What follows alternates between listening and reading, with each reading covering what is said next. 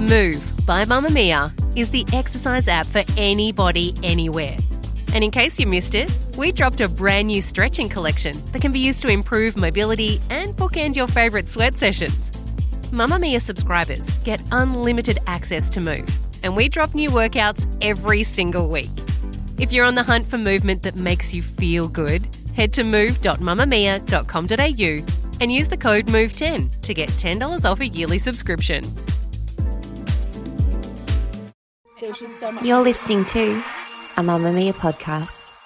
Mamamia acknowledges the traditional owners of land and waters that this podcast is recorded on. Hi there, I'm Claire Murphy. This is Mamamia's daily news podcast, The Quicky, and today we're looking into King Charles's recent cancer diagnosis and what it could potentially mean for the monarchy moving forward. But before we get into Charles's health scare, let's get the latest from the Quicky newsroom. King Charles has been seen in public for the first time since the reveal of his cancer diagnosis. The monarch smiling and waving at passers by as he was driven from Clarence House to Buckingham Palace. While the King deals with his health issues, his younger son flew back into the UK to see him. And while he met up with his father, there are reportedly no plans for Harry to see his older brother and heir to the throne, William, during this visit. The pair still not on good terms since Harry's shift away from royal duties nearly four years ago, moving to the US, where he's released a memoir and Netflix documentary about life inside the palace. UK Prime Minister Rishi Sunak told BBC Radio that the King's cancer had been caught early, something he's very grateful for. The mother of a teenage boy who allegedly stabbed and killed a grandmother in front of her six year old grandchild at a Queensland shopping centre has apologised to her family and condemned her son's behaviour. 70 year old Vyleen White was allegedly killed by a 16 year old boy who was also reportedly on bail for armed robbery at the time of the attack. Police arresting him at an apartment complex on Monday, charging him with murder. His mother spoke to Nine News saying she's sorry to the community as well as Vyleen's family, saying she didn't know that the kid kids do that. Four other teens, two 15 year olds and two 16 year olds, have also been arrested and charged with one count of unlawful use of a motor vehicle. Two attend a local private school, while one allegedly has gang associations. After leaving the cash rate on hold at 4.35% yesterday, the Reserve Bank says they're yet to rule out more rate rises. The board said in its post meeting statement that while inflation was easing, it was still high, and a further increase in interest rates cannot be ruled out. However, economic forecasters are fairly confident the next move will be a decrease. RBA boss Michelle Bullock said in her post meeting press conference that the RBA sees inflation falling to 3.3% by July this year before easing to 2.8% within their target range by December 2025. Donald Trump is one step closer to an unprecedented criminal trial, with the Federal Appeals Court rejecting the former president's claim of sweeping presidential immunity. The court concluded that any executive immunity that shielded Trump from criminal charges while he served as president no longer protects him against charges he plotted to overturn the result of the 2020 election. A Trump campaign spokesperson said the result threatens the bedrock of the republic and that without complete immunity, the president of the United States could not properly function.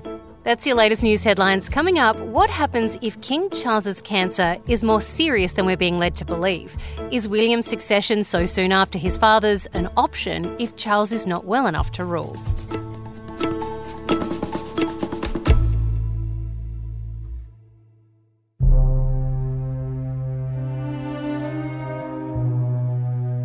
British monarchs have a habit of ruling until they die, regardless of their state of health.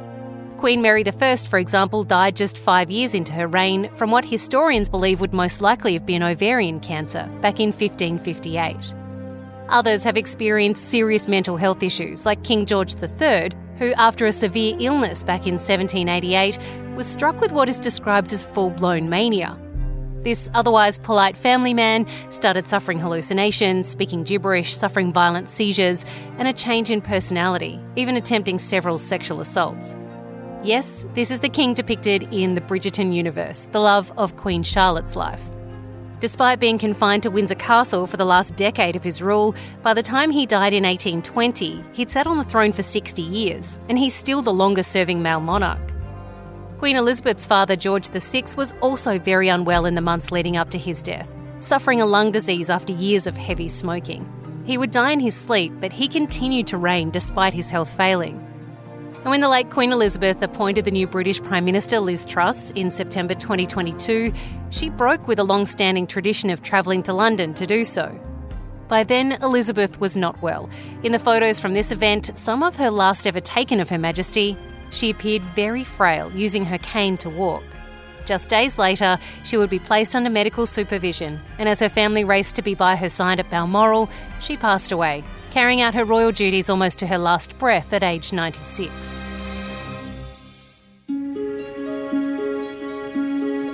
Earlier that year, then Prince Charles and Camilla had to step in on just the second day of the Platinum Jubilee celebrations when Elizabeth became too unwell to make an appearance. Back then, the palace told us that she was just experiencing some discomfort from her brief appearance on the Buckingham Palace balcony for the Trooping of the Colour. Now, in 2024, Buckingham Palace has released another statement, this time regarding the King's health. During the King's recent hospital procedure for benign prostate enlargement, a separate issue of concern was noted. Subsequent diagnostic tests have identified a form of cancer. His Majesty today commenced a schedule of regular treatments, during which time he has been advised by doctors to postpone public facing duties. Throughout this period, His Majesty will continue to undertake state business and official paperwork as usual. The King is grateful to his medical team for their swift intervention, which was made possible thanks to his recent hospital procedure. He remains wholly positive about his treatment and looks forward to returning to full public duty as soon as possible. His Majesty has chosen to share his diagnosis to prevent speculation and in the hope it may assist public understanding for all those around the world who are affected by cancer. So, do we read this at face value and see it in the same positive light it's being presented in? Or do we worry about it being more serious, seeing as the Queen was only experiencing discomfort in the months before she died? Holly Wainwright is Mamamia's executive editor and co host of Mamamia Out Loud. Holly, I guess we shouldn't be overly surprised that a 75 year old man is experiencing some more serious health issues, but there's a definite feeling that he's only just gotten the job and now he's having these problems, like he can't catch a break. I know it's certainly interesting from its timing perspective because, as you say, I mean, we would all know people who are of a similar age or have known people of a similar age who deal with cancer diagnoses and treatments. It isn't that uncommon at all, but it does feel like there's a certain amount of he's waited so long and now it looks like he's going to have to at least step back or lie down for a little while. What would it take, though, for somebody else to be in charge for a minute? Because, I mean, there's plenty of history where it comes to the British monarchy of monarchs who rule whether they're very physically or even mentally very unwell, right up to the point where they die, and then it passes over to somebody else, and no one seems to really step in as such. I mean, we saw with Queen Elizabeth sometimes there were some who stepped in and kind of took on some of those roles while she was too unwell to do so. But what does it take for somebody else to kind of be nominated as in charge if a monarch is unwell? So it's incredibly unlikely because it's unprecedented in Britain that would happen. What would more likely happen is that Charles would obviously remain king throughout his life, no matter what, because the way that the British monarchy works, certainly the way that the Queen always saw it, was this is a role ordained on you by God, and you don't get to give it up. You don't get to give it up even if you can't really do it. That being the king or the queen is who you are, it's a state of being, it's not a job right? Now, that contrasts quite clearly with what we've just seen in Denmark with the royal family there, where Queen Margaret is 83, I think. She stepped down. No one knows that she was unwell or anything, but she was kind of, it's time, it's time to hand it over. The British royals aren't in the business of handing it over because they believe that it's sort of part of who they are. However, Charles is quite a progressive king. He's spoken often, well, not publicly, but behind the scenes about wanting to change the monarchy there is a possibility that should this turn out to be a serious, serious illness, that he might decide to hand over the reins to William.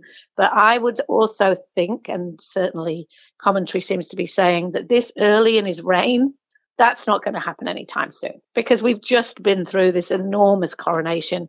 I think that they're not going to go, okay, you step down, Wills is in, let's do it all again. So, who technically does step in when Charles is too unwell to do so? We presume that it's William, right? But what if William is overseas or what if he is unable to do so? Who then sort of steps into this role if he's away getting treatment? So there's a consort of royals. So the royal family are in a pecking order, obviously, not only in terms of who's the heir to the throne and how close to it you are, but also how many duties you take on and how much work you actually do for the state. And there's a, a group of royals called the Councillors of State, and they're members of the royal family who are sort of picked to carry out constitutional duties for the monarch if they can't do it. So if the king is unwell, and they are Camilla, so obviously the queen can still go around doing things, Queen Camilla, Prince William, Prince Harry is still on that list, allegedly, although obviously he is not officially in the royal family anymore. Prince Andrew, big question mark there. Again, he's kind of out.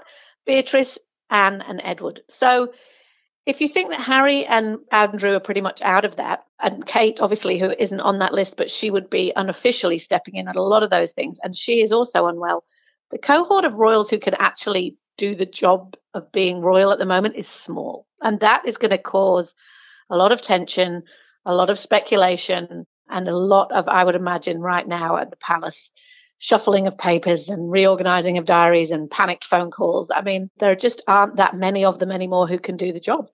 You kind of touched on this before, but we have just had quite a bit of pomp and ceremony with the handing over of the reins to King Charles from his late mother Elizabeth. If, and we say God forbid, something should happen to him where he does have to hand the reins over to William, do we see that being replicated? Do we see us going through that all again so soon? I think we definitely have to go through it all again, unfortunately or fortunately, depending on how you look at it. But I don't think it would be anytime soon. I mean, obviously, if Charles were to pass away quickly, then that would have to be resolved. And of course, you would see the whole coronation happening again quite quickly. But what's much more likely to happen is there's going to be a period here where William and the other councillors of state carry out the roles. And if it is deemed that Charles isn't going to be well enough to do it, it will be a slow process. But when William does become king, of course they're going to go through all the pomp and ceremony again because William, when you think about it, assuming everything goes according to plan, is going to be king for a long time. He needs all the credibility, he needs all that power bestowed on him because Charles's reign, even without this diagnosis, was always going to be relatively short because of his age, because of the age he came to the crown, which means that William is probably going to be the long term king. With this statement that's come from Buckingham Palace about King Charles' diagnosis, and it's a little bit vague in exactly what kind of cancer he's suffering, and we don't need to know every royal family's medical diagnosis, as we've learned from Princess Catherine. But do you think it might be more serious than they led on? I remember when Queen Elizabeth was starting to get quite unwell, they would give these kind of very vague statements about, you know, she's just dealing with a, you know, a minor viral kind of thing, and then it escalated very quickly. Do you think we would ever know if Charles was ever very, very ill? Well, it's interesting because certainly there would have been a decision about whether or not to share this information. Now, Charles is supposed to be quite keen to run a more transparent ship than the old days, as it were.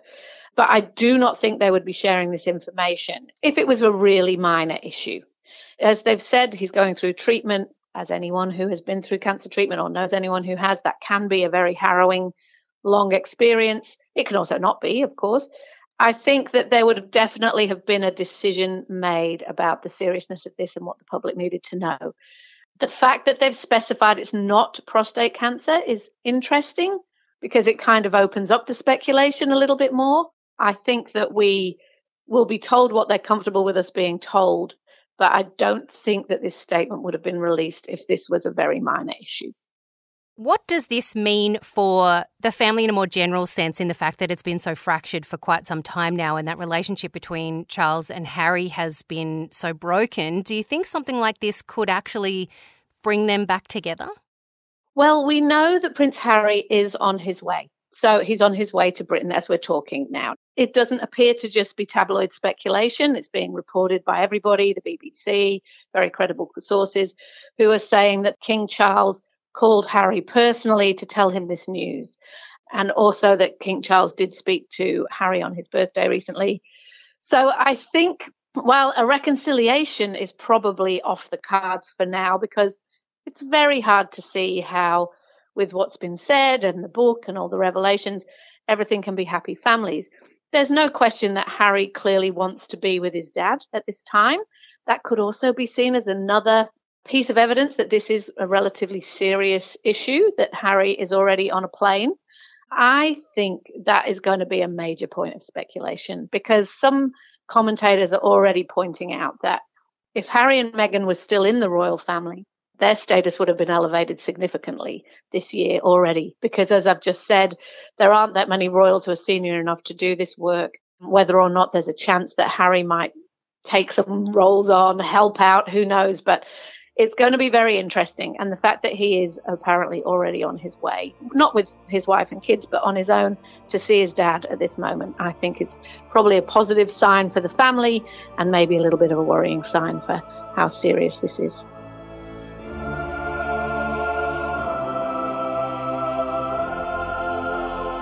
Thanks for tuning in today, Quicky fam. We appreciate your time and to feed your mind. Let's do it again tomorrow, hey? The Quicky is produced by myself, Claire Murphy, and our executive producer, Kally Borg, with audio production by Thom Lion.